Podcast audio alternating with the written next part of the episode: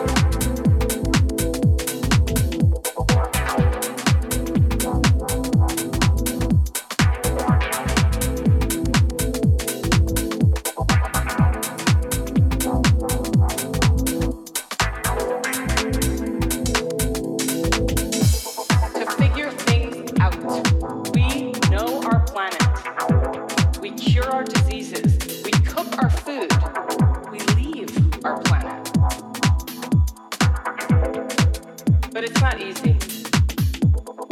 Understanding the universe is battle.